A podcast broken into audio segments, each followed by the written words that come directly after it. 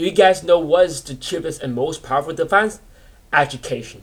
I was to do Wei Huander. He mentioned that a foreign guy named Marshall Moltke from Germany once said that a country's strength lies in the hands of elementary school teachers. Back in the days, Germany was mass, all divided and beaten down. Prussia, the most biggest state that later became Germany, has just lost to France. So everyone agreed that education was the way to go. So King William I said that in order to make up the physical losses, Prussia need to pay a huge reimbursement to France. So the UN had an established the University of Berlin, which also known as the White Castle.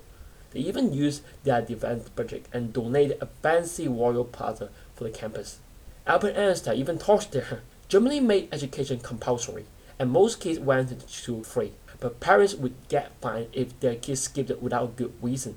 Can you believe it? As soon as 1920s, German kids were learning about the Great War, thousands of kilometers away. This comprehensive education turned Germany into a nation of highly educated individuals. The university that spread all over the country brought about great inventions and creativity. Education became the crucial resource for Germans. So yeah, I believe that education is the cheapest and strongest defense out there.